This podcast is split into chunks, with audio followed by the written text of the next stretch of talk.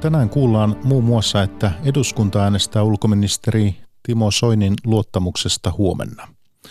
Sähkösopimuksen kilpailuttaminen helpottuu, kun uusi tietojärjestelmä tulee käyttöön. EU-maiden johtajat ovat päättäneet aloittaa neuvottelut Egyptin ja muiden pohjoisafrikkalaisten maiden kanssa Eurooppaan suuntautuvan siirtolaisuuden suitsimiseksi. Perhe- ja peruspalveluministeri Annika Saarikko haluaa jäntevöittää lastensuojelun toimintaa. Ja näiden aiheiden lisäksi puhutaan miehiin kohdistuvasta parisuhdeväkivallasta. Päivätunnissa osuuden kokoaa Mikko Jylhä. Hyvää iltaa.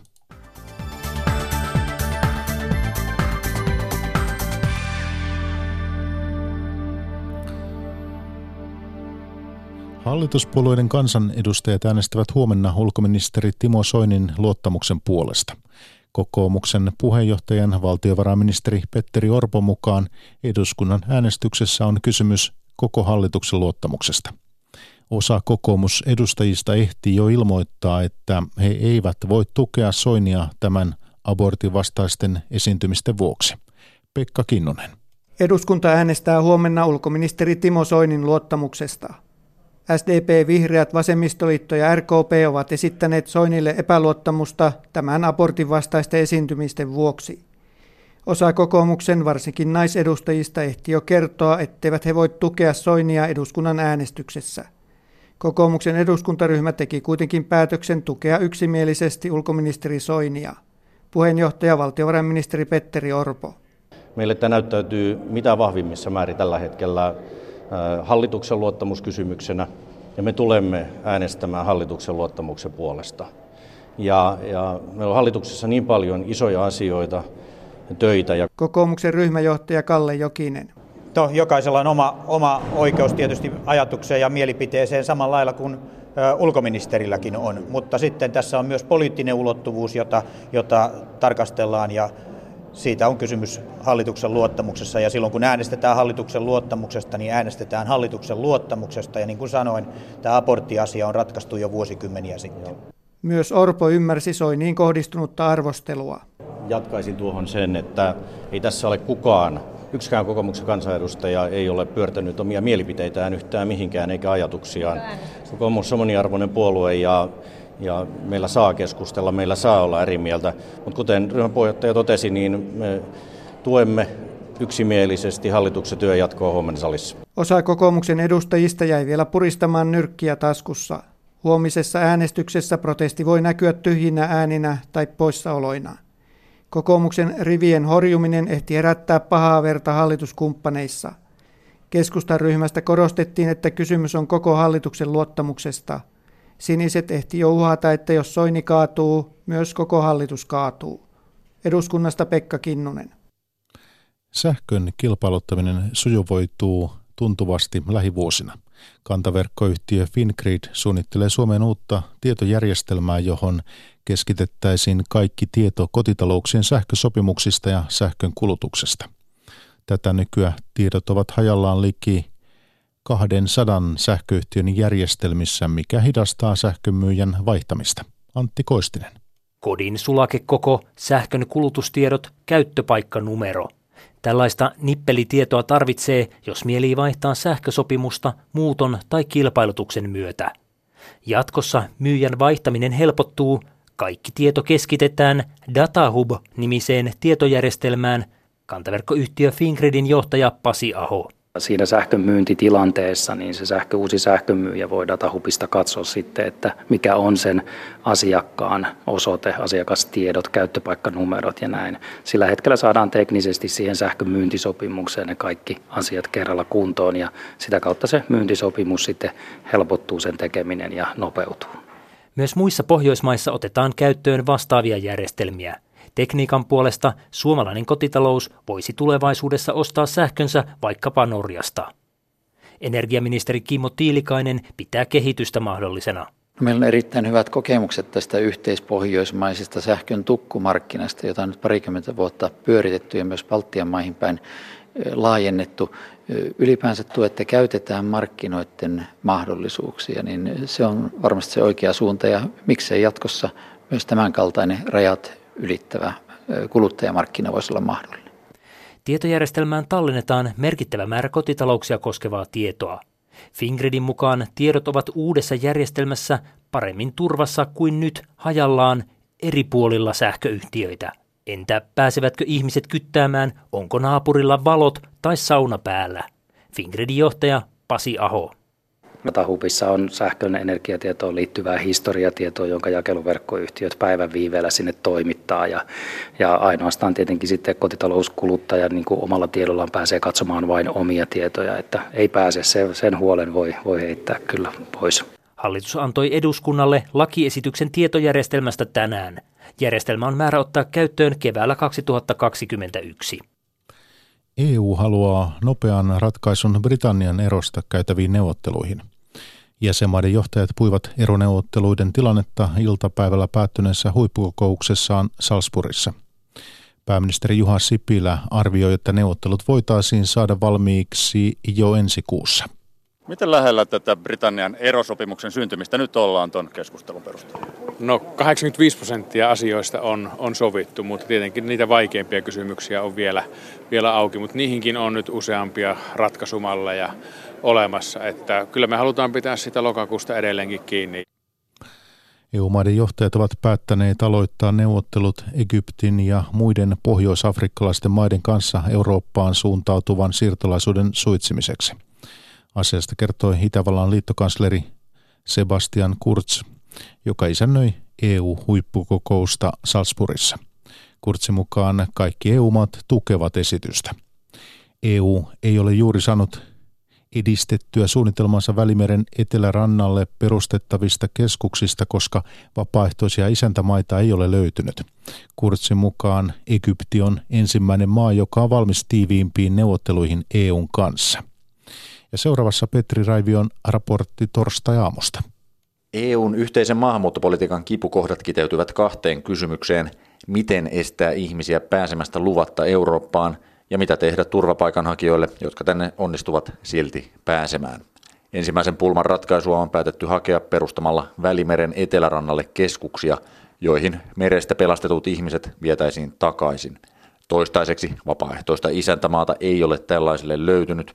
Egyptiä pidetään mahdollisena sijaintipaikkana – sanoi pääministeri Juha Sipilä illalla.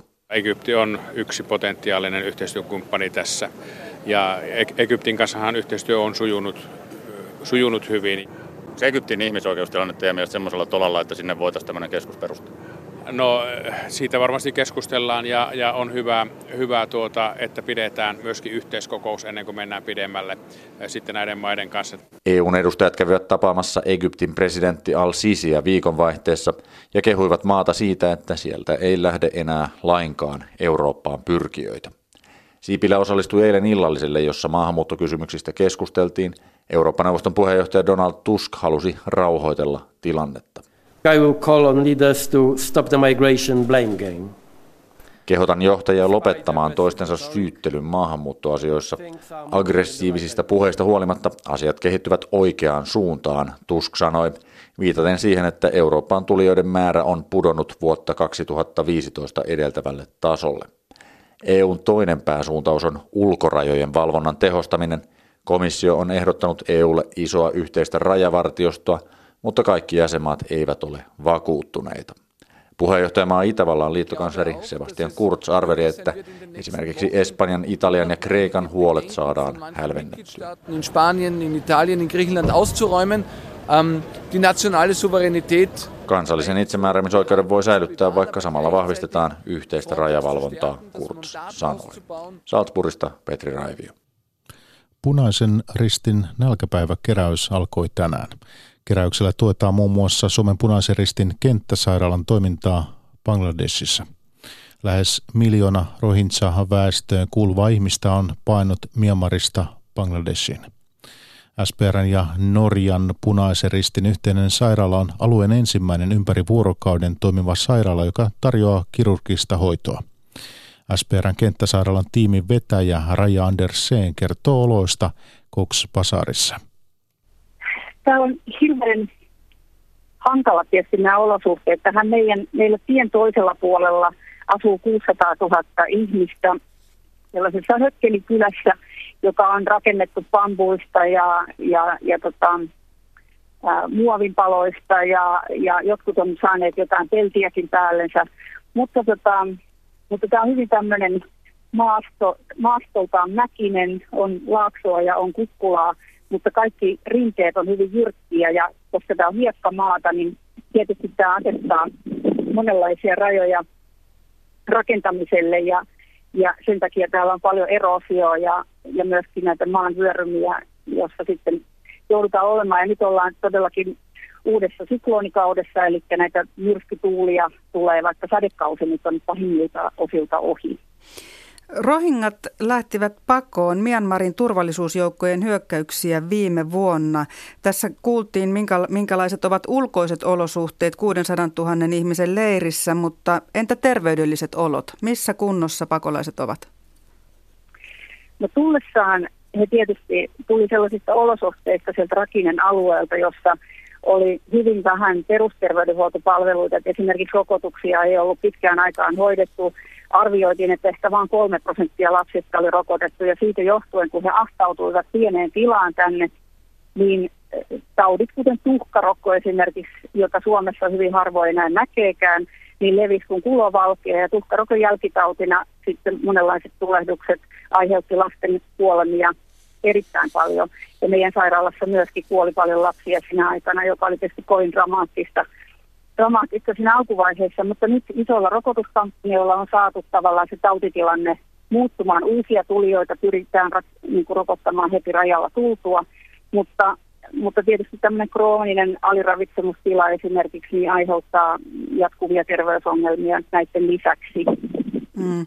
No kuitenkin tilannetta on saatu rokotuksilla paran, paran, niin kuin parantumaan. Se on varmasti palkitsevaa siellä työtä tekeville avustustyöntekijöille. Tuota, Punainen Risti lähetti sairaalan siis viime vuonna Bangladesiin ja se tehtiin nälkäpäiväkeräyksen turvin. Nyt nälkäpäiväkeräys alkaa taas tänään. Minkälaisia potilaita? Tässä nyt oli tuhkarokko mainittiin ja sitten nämä, nämä aliravitut lapset, mutta, mutta tämä SPRn kenttäsairaala on ainoa sairaala siellä, joka tarjoaa ympärivuorokautista kirurgista hoitoa. Mitä se teille käytännössä tarkoittaa?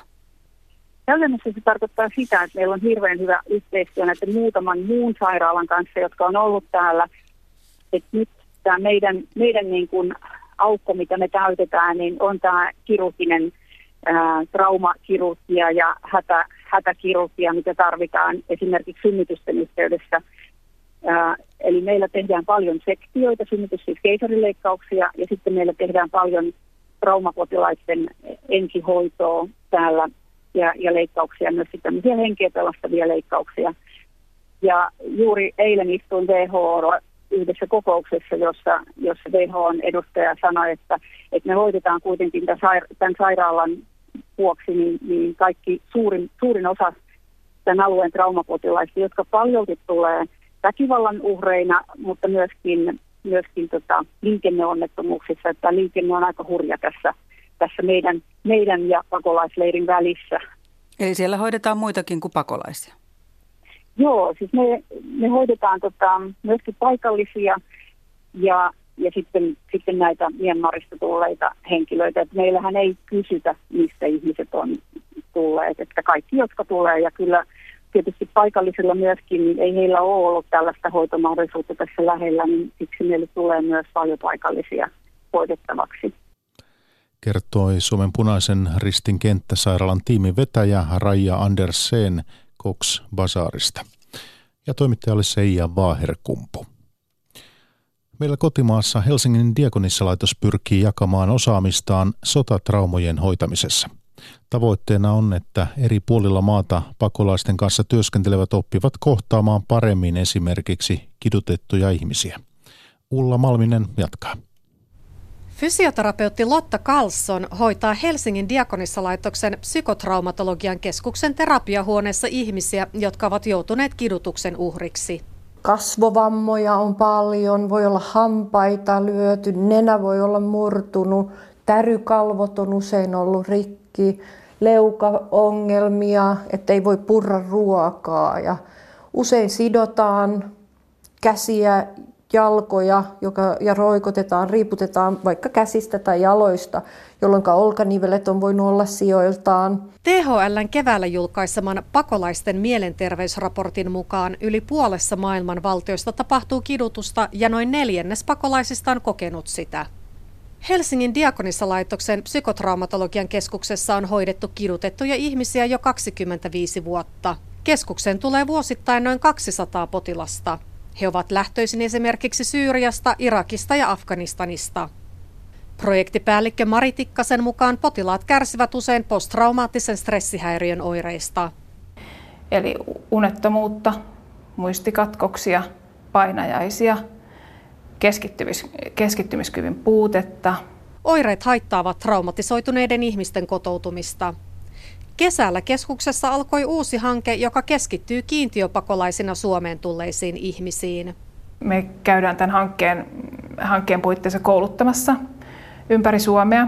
Se on yksi meidän tavoite, eli lisätään pakolaisten kanssa työskentelevien tietoutta siitä, että mitä, mitä tarkoittaa, kun, kun ihmiset tulevat sotaoloista Suomeen miten se näkyy, miten, nää, miten näitä traumoja voidaan tunnistaa. Hankkeen tavoitteena on myös kehittää digivälitteistä hoitoa, jonka avulla konsultaatiota ja ohjausta voidaan antaa etänä.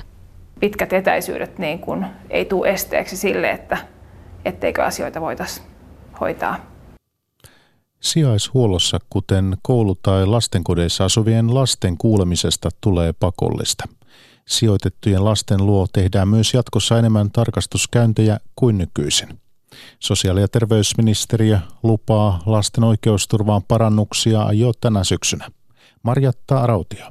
Eduskunnan apulaisoikeusasiamies teki viime keväänä yllätysvierailun Mohoksella sijaitsevaan koulukotiin. Tarkastuksen tulokset yllättivät perhe- ja peruspalveluministeri Annika Saarikon. Kun mä kuulin näistä eduskunnan oikeusasiamiehen raportin epäkohdista, niin minusta se oli hätkähdyttävää.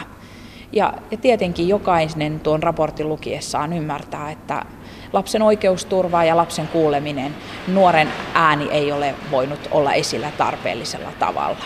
Pohjola-kodissa asuvat lapset kertoivat muun muassa ulkoilun rajoittamisesta, eristämisestä ja riisuttamisesta. Rajoituksia käytettiin apulaisoikeusasiamiehen mukaan ilman laillisia perusteita ja lapset kokivat ne nöyryttävinä. Koulukodissa käytäntöjä pidettiin lapsia suojaavina perhe- ja peruspalveluministeri Annika Saarikko. Meillä on selkiyttämisen tarvetta siitä, missä rajoitustoimenpiteiden reunaehdot kulkevat ja miten lapsi tulee kuulluksi, nuori nähdyksi ja oikeusturva toteutuu silloinkin, kun puhumme nuoresta, jolla on vakavia mielenterveyden tai päihteiden ongelmia. Saarikko muistuttaa, että koulukodeissa asuvat noin 300 nuorta ovat sijaishuollossa vaativin ja haavoittuvin ryhmä. Suurin osa on 16-vuotiaita, monet ovat olleet sijoitettuna aiemmin jopa seitsemässä eri paikassa ja suurella osalla on mielenterveys- tai päihdeongelmia. Sosiaali- ja terveysministeriö pyrkii nyt nopeasti parantamaan heidän ja muualle kodin ulkopuolelle sijoitettujen lähes 18 000 lapsen asemaa. Lapsen pakollisen kuulemisen lisäksi sijaishuollon valvontaa vahvistetaan palkkaamalla lisää henkilöstöä ja tekemällä enemmän tarkastuskäyntejä. Lainsäädännöllä ja lisärahalla ei kuitenkaan voi korjata kaikkea perhe- ja peruspalveluministeri Annika Saarikko. Ja myös varmaan on pitkiä perinteitä, jotka ansaitsevat tulla muutetuiksi, vanhoja kasvatuskäytänteitä, jotka eivät enää kuulu tähän päivään. Ja nämä pitää kitkeä pois. Lähes 80 prosenttia väkivallan uhriksi joutuneista miehistä on kokenut väkivaltaa perheen jäsenensä taholta. Parisuhteessa henkinen väkivalta kohdistuu usein miesten isyyteen vähättelyn muodossa – Asia selviää tukea tarjoavan Miesakit-yhdistyksen hankkeesta, jossa työskenneltiin kasvokkain yli 130 väkivaltaa kokeneen miehen kanssa. Miesakit ryn hanketyöntekijä, psykiatrinen sairaanhoitaja Jussi Pekkola kertoo, että fyysinen ja henkinen väkivalta kulkevat monesti yhdessä. Usein ongelmat ovat jatkuneet pitkään ennen kuin mies hakee apua. Antti Saalström haastattelee. Aloitetaan sillä, että kuinka yleistä miesten kokema väkivalta on? No, vaikka kokonaisväkivalta tilastoissa, mitä poliisi kirjaa, niin on koko ajan Suomessa vähentynyt, vähentynyt, niin silti noin 20 000 miestä kokee pahoinpitelyn Suomessa. Ne, mitä päätyy siis poliisin, poliisin tilastoon. Mm. Se on iso, iso joukko miehiä ja se on noin 60 prosenttia tästä pahoinpitelystä kohdistuu miehiin. Mm. Ja sitten taas parisuuden väkivallan puolella miehiin kohdistuu noin 30 prosenttia poliisiin tietoa tulleesta parisuuden väkivallasta. Mm. Kuinka paljon sitä jää ihan sinne pimentoon, ettei saada tietoa? No erittäin paljon, että kyllä tämä on varsinkin miehi, miehille, toki naisillekin vaikea asia lähteä puhumaan, varsinkin siitä kodin, kodin sisällä tapahtuvasta. Et valtaosa jättää kyllä ilmoittamatta viranomaisille. Mm. No, te olette nyt vetäneet hanketta, jonka tarkoituksena on ollut vähän saada tarkempaa tietoa väkivaltaa kokeneista miehistä ja olette tavannut heitä ja, ja, ja ollut puhelimitse ja sähköpostitse yhteydessä. Niin tapaukset ja tilanteet on varmasti hyvin yksilöllisiä, mutta onko jotain sellaisia yhdistäviä tekijöitä, mitä sieltä taustalta voi löytyä? Mm. Tämä meidän nyt kaksi vuotta, kun ollaan toimittu, niin tämä meidän hanke on tavoittanut paremmin tämän parisuuden väkivallan kokia, kokijamiehet, että nämä katuväkivallan tyypit on vielä odottaa, odottaa löytäjäänsä niin sanotusti. Mutta tästä parisuuden väkivallan kokemisessa niin tyypillinen, kyllä se voisi jotenkin kuvailla, että semmoinen hyvän tahtoinen, kiltti, mukautuva ja muita ehkä jopa liikaa ajatteleva suomalainen tai ulkomaalainen mies, mies niin siinä se on, että, että tavallaan ehkä puuttuu se itsensä arvostaminen ja se, että uskoo niihin omiin, omiin arvoihin ja siihen oman, oman elämänsä tärkeyteen, mm. niin ehkä jotenkin siinä voisin kuvailla noin. Korostuuko siellä joku ikä tai elämäntilanne tai, tai joku muu tällainen? No, se, että meille, meille tulee miehet, niin ne on yleensä ruuhkavuosissa 30, 40, 50-vuotiaat sillä välillä suurin osa.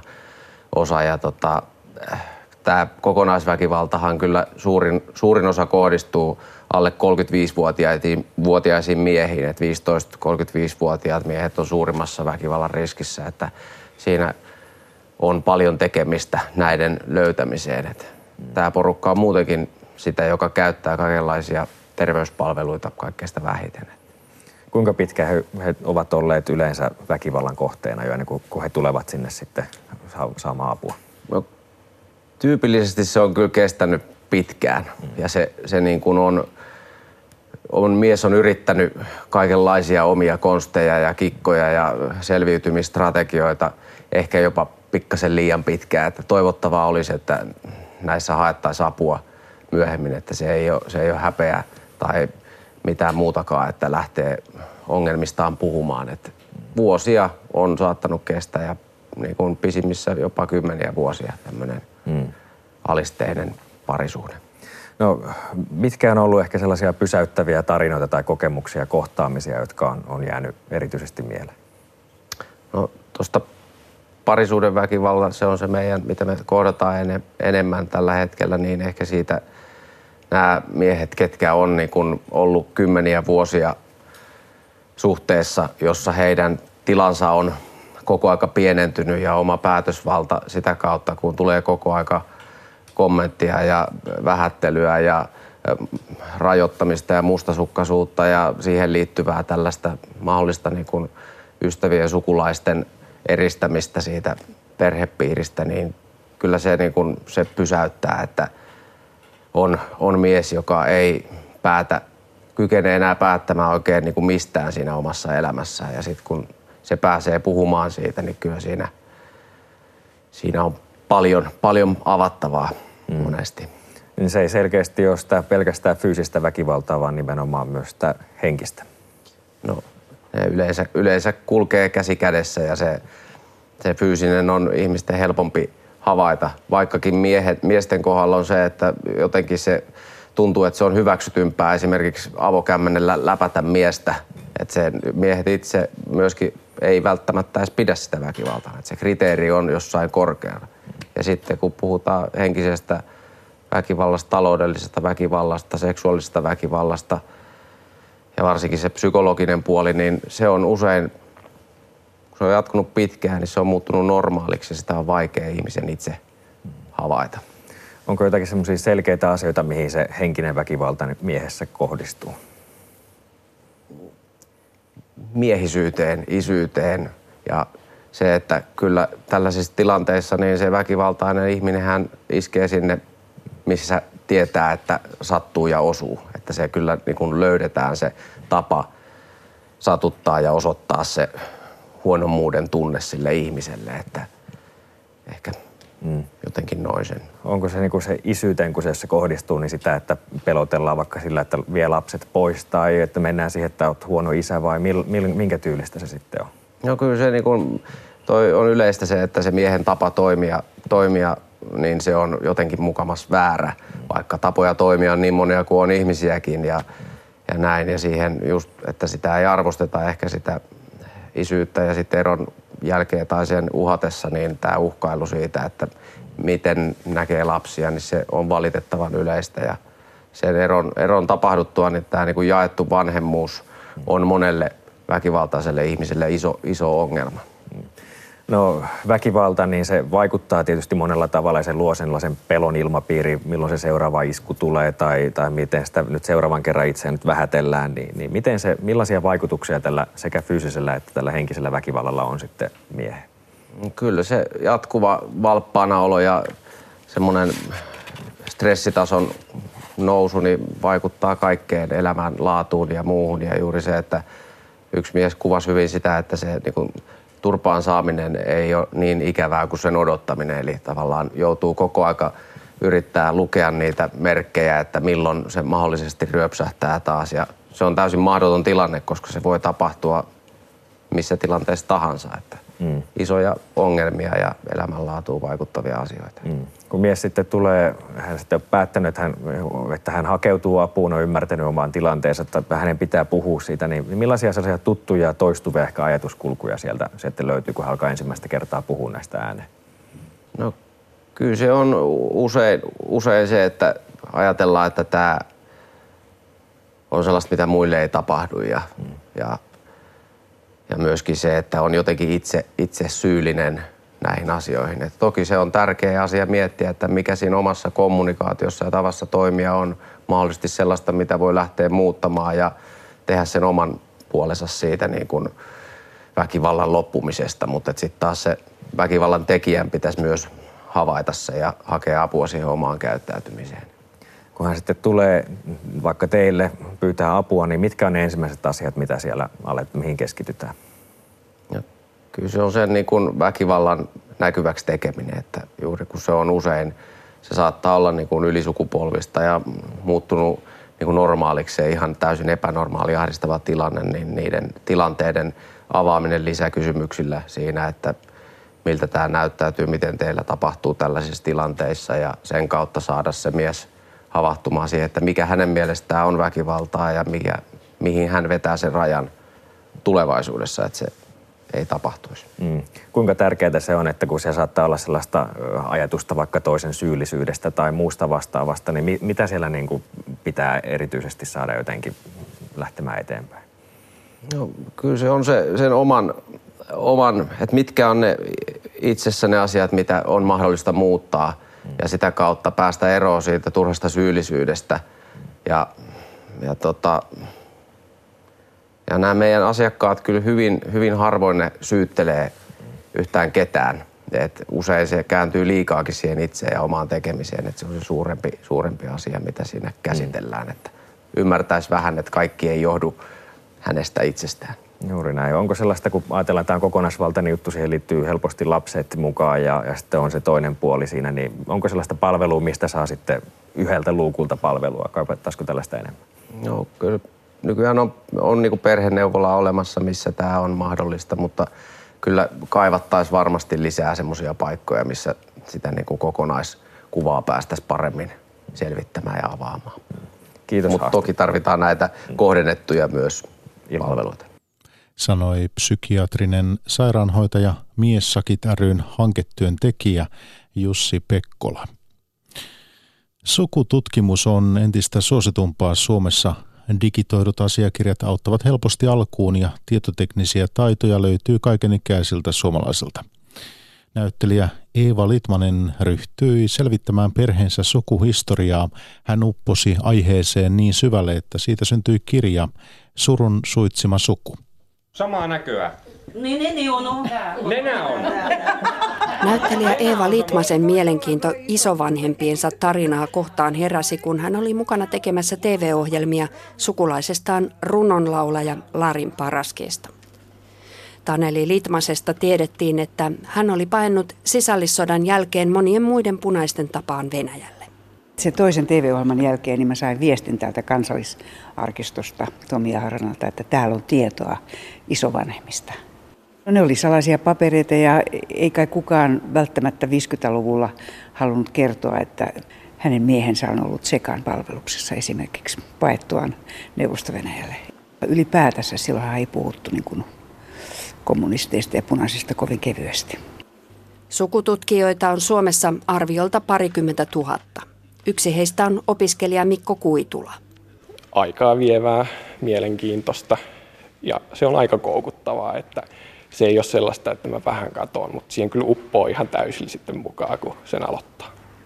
Asiakirjojen digitalisointi mahdollistaa nykyään niiden tutkimisen kotona omalla koneella. Työn helppous ja tämän päivän eläkeläisten hyvät tietotekniset taidot ovat lisänneet tutkimuksen laatua ja määrää. Myös historian merkkivuodet havahduttavat selvittämään suvun vaiheita. Mikko Kuitula. Vaikka nyt Suomen sisällissodan juhlavuonna, niin sata vuotta tulee sisällissodasta, niin missä omat esivanhemmat silloin oli ja ottiko osaa taisteluihin ja mikä oli niiden kohtalo tämän sodan aikana. Ainoa hymyilevä kuva paras. Eva Litmanen päätyi kirjoittamaan sukunsa tarinasta kirjan. Asiakirjojen lisäksi arvokkaita selvitystyössä olivat kirjeet ja valokuvat. Jälkipolvia auttaisi, jos kuviin tulisi merkittyä, keitä niissä on. Se on tosi tärkeää, kuin myöskin se, että mä tota toivon, että, että ihmiset säästää edes jotain niistä sähköposteista, koska mun, mun tota, onni oli se, että, että mä olin säilyttänyt isän ja äidin kirjeet. Toimittaja oli Päivi Puukka.